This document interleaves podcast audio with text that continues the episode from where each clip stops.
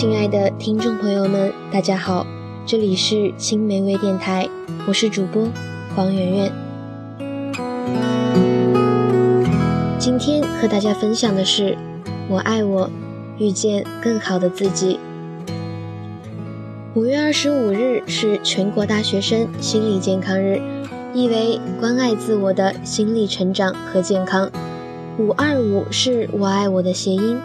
对比发起人的解释是：爱自己才能更好的爱他人。爱自己并不一定要如何吃好穿好，保持高尚的情操、良好的心态和习惯，都会让你获得尊严、获得爱。这是最好的爱自己。爱别人就是把你的关心、理解、疼爱加在你爱的人身上，让对方能很好的感觉到你的爱。这就是最好的爱别人的方式。见过很多人在爱情中迷失了自我，一旦分手，连怎么生活下去都不知道，可怜，可悲也。为什么会这样呢？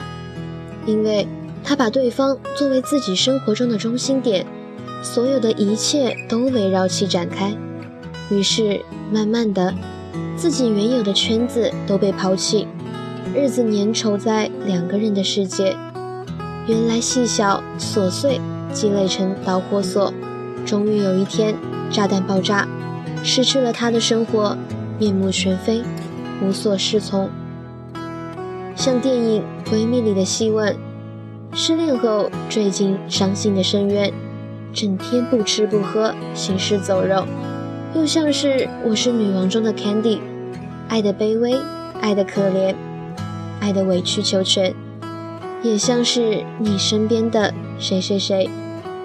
为什么会有人在爱情中迷失自我？这可能都归根于他不够爱自己。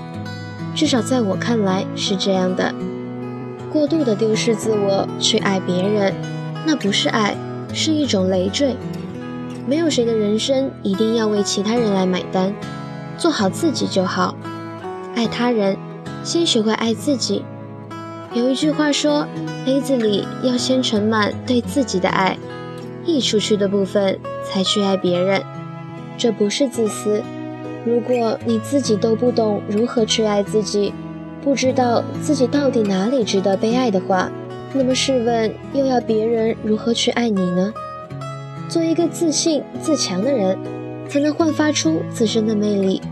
如果你连自己都不喜欢你自己，还期望谁能来爱你？你要学会接受你自己，也要学会接纳他人，不要被完美心态左右。当然，你也要学会放弃。每一个人都是这个世界上独一无二的，做好自己就是最完美的存在。我爱我，遇见更好的自己。